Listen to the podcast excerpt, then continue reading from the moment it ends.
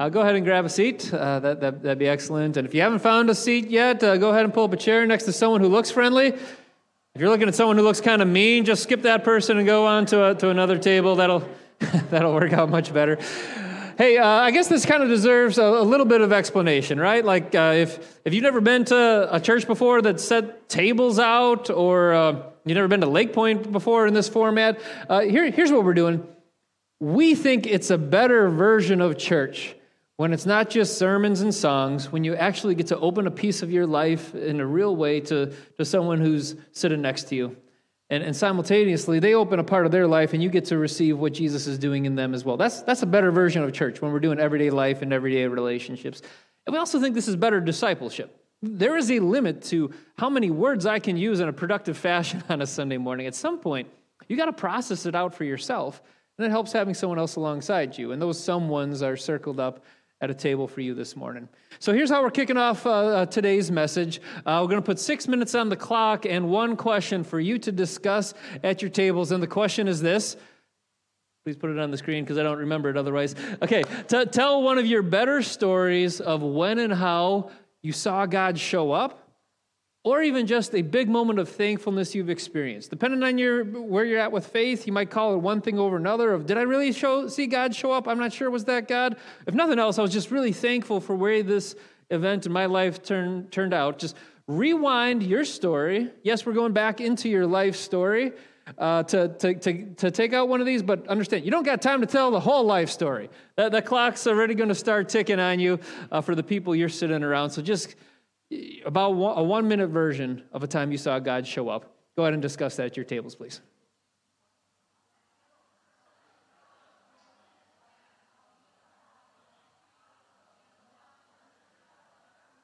I told you that was way better than just listening to me talk the whole time, right? Can we at least agree on that much? Okay. So, so here's what's fun. What you just did at your, your tables, that's, that's called a testimony. Some of you got this feeling inside, you're like, hey, I can't share my faith. Well, what you did at your tables probably was just that. I mean, maybe you would elaborate a little bit further, and maybe you'd want to retell the story with a little more Jesus at the center instead of your own parts in it. But uh, that is the start of a testimony of what God has done in our lives. I'll tell you why it's so important. It, it is important for other people. It, it really is. People need real life stories of how God shows up in our life today. But it's equally as important for you. You need to remember your story of God, how God has shown up in your life before, because it does, does so much to inform what God's about to do next. Uh, when, when I have a financial decision I need to make, or let's even call it a financial dilemma, one of the things that I always go back to every single time when there's like a real financial thing that I got to deal with now is, is as I go back to the time when I was like 27 years old, trying to make a go on a pastoral internship salary. I have a newborn that I brought into the world. I'm serious. This, this is like week one of, of parenting, right? And uh, I, am I'm leaning into food pantries and WIC coupons and the, and the whole nine yards. And the way God showed up then informs how I pray about my finances now. And it's not because I got this miracle of like, here's my giant check that, that showed up in the mailbox kind of thing. It was the miracle of experiencing is God's provision for another week. Or, or, or the miracle of, of contentment on, on living on so little. Or the miracle of just being able to look back and remember, like, all I had was, was my girl and Jesus and, and the love that the three of us had amongst each other. And part of my heart still craves for that simplicity. And even if this next financial thing goes completely wrong in my life right now, I went back to just Jesus and my girl and the love that we had, it, it would work. That was the miracle what God did in my heart in that time. And that informs every single way that I pray and look for my new miracle with my finances these days. Other areas of life. You know, parents, we worry about our kids all the time, right? Like, like early on, it's just worrying that they're going to learn their ABCs and put potty in the correct spot uh, where the sewer line is going to take it somewhere, right? As they get older, you hope they find the right person, the right job, the, the right place to land. They get it later still. And, and now you worry about did they choose the wrong person and the right wrong job and, and all that, right? Like we're always going to worry about something and our kids turning out well. And as I go through whatever current worry I got for my kids turning out well, I go back to this one distinct time where I was praying over one of my kids and what was going on in school. And, and God showed up with a miracle, not in the miracle of, hey, here flips the switch, but here, here's where God put perseverance in my son's heart. And here's where God put supportive people around my son. And here's, here, here's what God did in just peace and trust of letting him father my own child and not having to put that all on my shoulders. Miracle when a parent can let go of that. And that does everything to inform how I pray for and look for a miracle today. Uh, you, you, see, we're, uh, we're, we're, talking about miracles this, this month at, at Lake Point Church. What, what's a miracle? Do I get one? Uh, maybe the biggest question is where's my miracle? And uh, the big idea from last week was trying to get ourselves to believe all over again that God really wants to hear what you want. I think all of us would agree that God is able to do a miracle. We have a, that much faith, but sometimes we lose faith in the thought that God really wants to do something about what we want in, in our lives. Sometimes it feels like this lousy t shirt kind of faith. You know, that friend or family member that went on an amazing adventure, saw amazing things, went to a new destination, and they, they brought you back a t shirt as a gift, and that's, that's all you got to show for it is some label of, of someone else's great things they experienced. Sometimes we feel that. You read these great stories in the Bible, what someone else experienced. there's this other amazing Christian had their life turn out such a way, and you're wondering, where's my miracle at? Does God want to do it? And, and He does.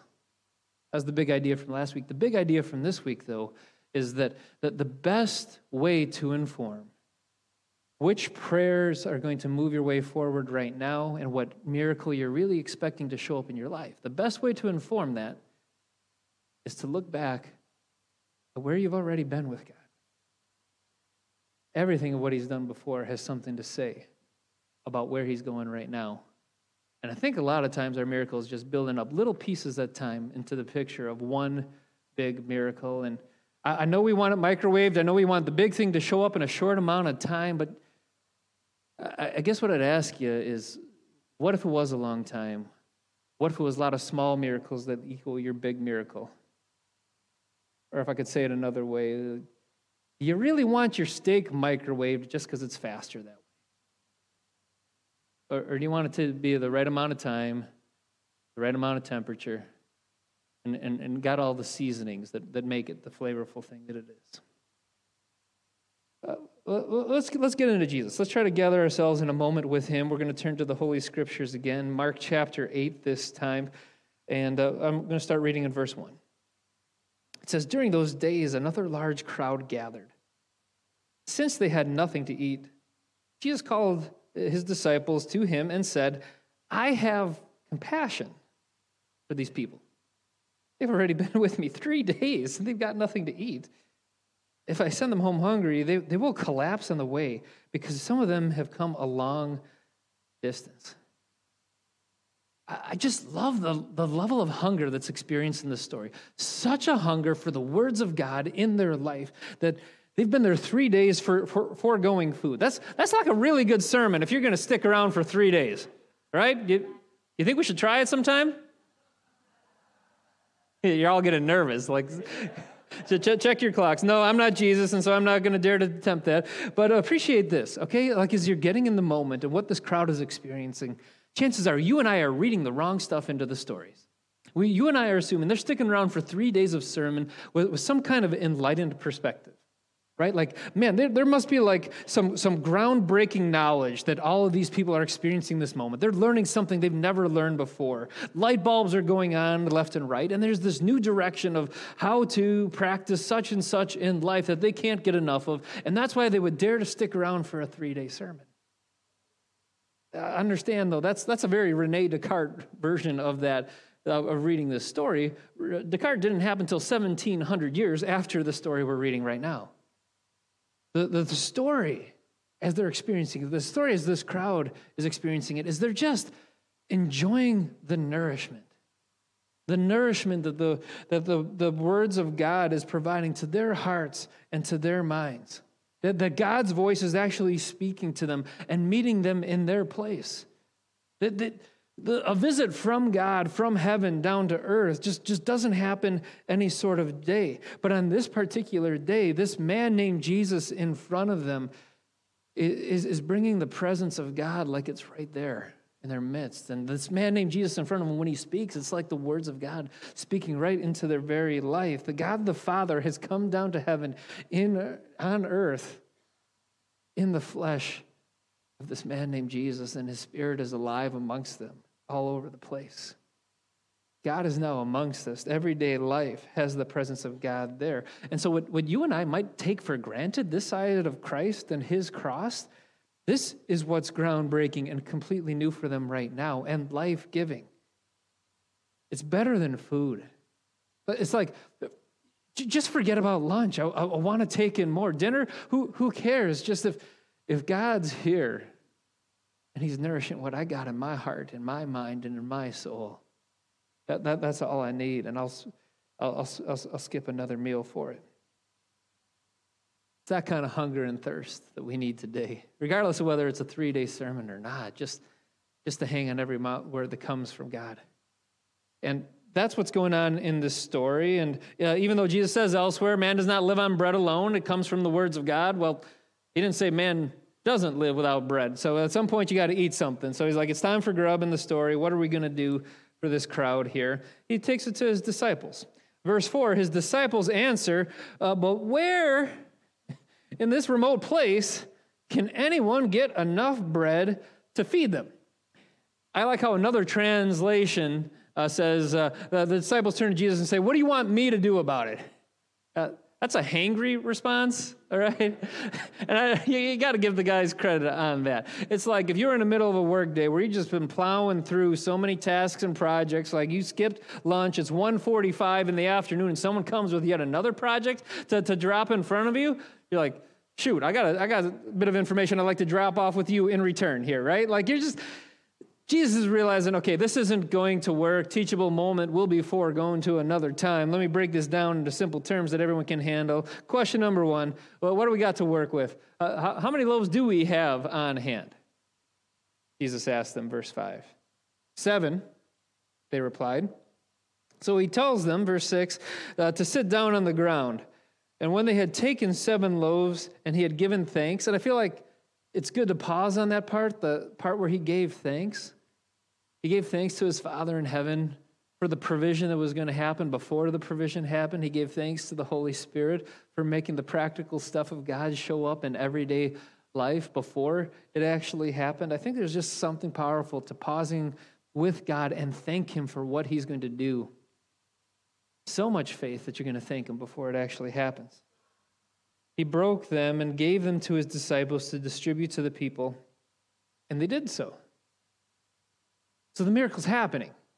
It's actually working. This, these, these seven loaves are going around the whole crowd. And I, the scriptures don't tell us how it works. I just kind of like using my imagination. Like, I don't know, maybe Jesus has this picnic basket, and every time he closes the lid and opens it up again, like it's all full all, all over again. Or, uh, uh, I don't know, I kind of like picturing each disciple with, with a loaf of French bread in their hand, which is really dumb because not only was there not French bread, I don't think there was French, period, uh, all the way back then. But like, just picture like every time one of them broke off the loaf of French bread and handed half to someone else, they went back to reach for it again, and then the, I don't know, it grew back. But I don't know how it worked. But it happened. These seven loaves of bread, in miraculous fashion, are making their way around a crowd of 4,000 people because of the compassion of Jesus on the hearts of that crowd that day. And so uh, it says in verse 7 they had a few small fish as well, and he gave thanks for them, and he also told the disciples to distribute them. The people ate and were satisfied. Afterward, the disciples picked up seven basketfuls of broken pieces that were left over. In other words, like, this is like old country buffet style, right? Like, People eat till they are stuffed, and when they can't stuff anymore, there's still somehow a little bit left on that buffet line. He's saying no one's hungry. Everyone had their fill. This wasn't a chintzy meal, this was an abundant feast. In verse 9, about 4,000 were present that day. Taking them for a moment the proportions of that. Most of us would have a little bit of hospitality anxiety over the thought of 40 people coming over for dinner right? Like if I told you, hey, uh, me and 39 my friends, your place tomorrow night, what, what are you serving? It, it, would, it would stretch the relationship here, right? But, but as, as difficult as that is for us, just 40 people, expand that 100 times over to 4,000. And Jesus just does it in the blink of an eye in a moment. That's the kind of goodness of God that's showing up in this moment, in this miracle. bad day. But that doesn't cap off our story. It, it keeps going. Uh, there's a little bit of a scene change, a little translation of, of location. And verse 11 says, The Pharisees came and began to question Jesus. Uh, they, they, they accosted him, really, to test him. They asked him for a sign from heaven. Now, the Pharisees considered themselves the scripture police. If it's not in the Bible, they don't follow it. If it is in the Bible, they're going to follow it to the T. And they're pulling out in their minds Deuteronomy 18, verse 22, where any prophet has to prove that they are from heaven. So they're like, all right, Jesus, give us the sign to show that what you're doing is not just some circus act and not a little bit of a magic show. Show us that this is actually coming from heaven. And the response of Jesus is, verse 12, that he sighed deeply and said, Why does this generation ask for a sign? Truly, I tell you, no sign will be given it.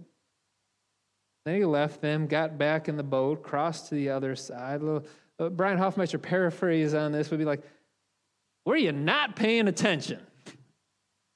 Or if you weren't there when I fed the 4,000, have you at least heard the story? There are at least 4,000 witnesses to what I did before. Why is what I did before not good enough for you today? Still, that's not the end of the story. Moving on to verse 14, the disciples had forgotten to bring bread with them in that boat, except for the one loaf they had with them in the boat. Be careful, Jesus warned them. Watch out for the yeast of the Pharisees and that of Herod. They discussed it with one another and said, It is because we have no bread that Jesus is upset right now. It's like, time out. Time out, okay? Like, uh, p- p- picture yourself like, like in a parenting moment with, with a small child right now. You are telling me that one loaf plus one Jesus equals a problem. That, that the bread is the problem. Bre- bread. We're, we're talking about bread in this, in this moment. Like, I'm about to throw my hands up in the air and say, I'm, I quit. I'm, I'm, surrounded by just a band of idiots. That's, that is all I've got to work with in this moment. The math is simple. If Jesus took seven loaves and turned it into mealtime for 4,000 people just a couple days before, you can't tell me that one loaf of bread with 13 hungry, 13 hungry dudes in a boat is a problem. They're just not putting two and two together. It's a band of idiots that Jesus has gathered with him. And Jesus isn't any nicer in his address with them. Verse 17, aware they're discussing, Jesus asked, Why are you talking about having no bread? Tell me you don't think bread is the issue. Do you still not understand? Are your hearts hardened, dull? You have eyes but fail to see, ears but fail to hear? Do your senses not function for you? Don't you remember? Remember when I broke the five loaves for the 5,000. How many basketfuls of pieces did you pick up? Twelve, they replied. And when I broke the seven loaves for the 4,000, how many basketfuls of pieces did you pick up? They answered, Seven. He said to them, Do you still not understand. Not understand. Do you not remember? He just walks them back through the stories of what God had did in their life before, and he asks them, pretty please, use that to inform what you expect God to do next. Got a moment right now You've got something you need. You got something that you genuinely want God to do in your life. And maybe it's a miracle status. And I got two that I'm praying to Jesus right now. That are definitely at miracle statuses for me. Not because we need to bend laws of nature or because some kind of lightning strike from heaven needs to fall down, but it's a miracle for me because it's outside the capacity of I've put my best effort in and it doesn't change this one over here, and I've applied my control issues to this miracle over there, and it, and it doesn't work. And so it, these two things are outside of my ability to influence and control. And if anything's going to happen, it's going to be because God shows up. And I'm guessing if you took a look at your life and what you really want to happen right now, you're saying, This one is bigger than my effort has taken me, and this one exceeds my control issues. That's now in miracle status. And if you've got that, can you look back and remember what God has done before to inform what needs to happen right now? They should have been able to look at one loaf of bread sitting at that bench in that boat next to the 13 guys that were hungry that day and say, I, I know what happens next. I know how to pray for this. I know how to expect this one. Jesus is saying, like, there's there is no mystery here to solve, guys. There's no moment of anxiety or, or tension that needs to be broken. Just a little logical deduction, a tiny bit of pattern recognition. Everything that I've done before informs what I'm about to do next. Can you count up your stories? Can you look back at the moments where God has shown up? Do you have enough of them to build a case to believe something of what God's going to do next? Maybe it's that story you started with in the table today.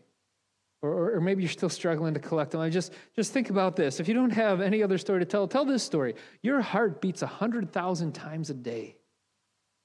100,000 times without any effort on your part. That's way better than that car you keep taking into the, for repairs and oil changes. Isn't that a small miracle? Or, or, or, life here for us on planet Earth is held together with a, with a pretty delicate balance of a distance from, from the sun. How much of you and all your controlled issue, issues, how much have you contributed to that balance between our planet and the sun? That's not a small miracle. Or you break it down to this way: you, you drive to the car, you drive, drive your car all the time. The way other people drive around you, is it not a small miracle you made it to the grocery store and back intact? Come on now. Enjoy the miracles around you. You survived a pandemic. I know emotionally some days it might not feel like you've survived, but you did. You're here. And add to that all the, uh, the, the fact that you got if you got any sort of money in the bank and food in the refrigerator, that puts you better than 80% of the people on planet Earth right now. That's something to appreciate your thankfulness for. If you've had these real heartaches in life, can you not go back and, and name a few of them that actually healed? I don't know if you're ready to give God the credit or not for that healing, but if that was, if there is a God out there, I bet you he cared enough to get involved with what needed to be healed and that healing from that last relational break informs something of what God will do in whatever relational strain you're in the middle of right now. Or you've had the empty times of life, and if something filled it back up, was that not possibly the story of God filling you all over again? If you've had a pain point that was just chronic and wouldn't go away, but if you broke away to some place of surrender and trust with Jesus in the middle of it, doesn't that matter what hurts right now? Or if you got some worries and anxieties, and I'm pretty sure that all of us do. But if you remind your story and say, yeah, but I was worried and anxious about that other thing, that other time, doesn't that inform what God would do with your anxiety right now? If you had a dream that just never came true, God replaced it with a better dream. Doesn't that tell you something about what you're dreaming right now? Maybe you've had a wake of small miracles in your life up until this point. You just haven't taken the time to count them up, to collect them all over again, and build the case for what is God building this up to in my life? Can I trust Him with one big miracle for all the small ones that I've collected along the way? I've seen Jesus feed the 5,000, I've seen Jesus feed the 4,000.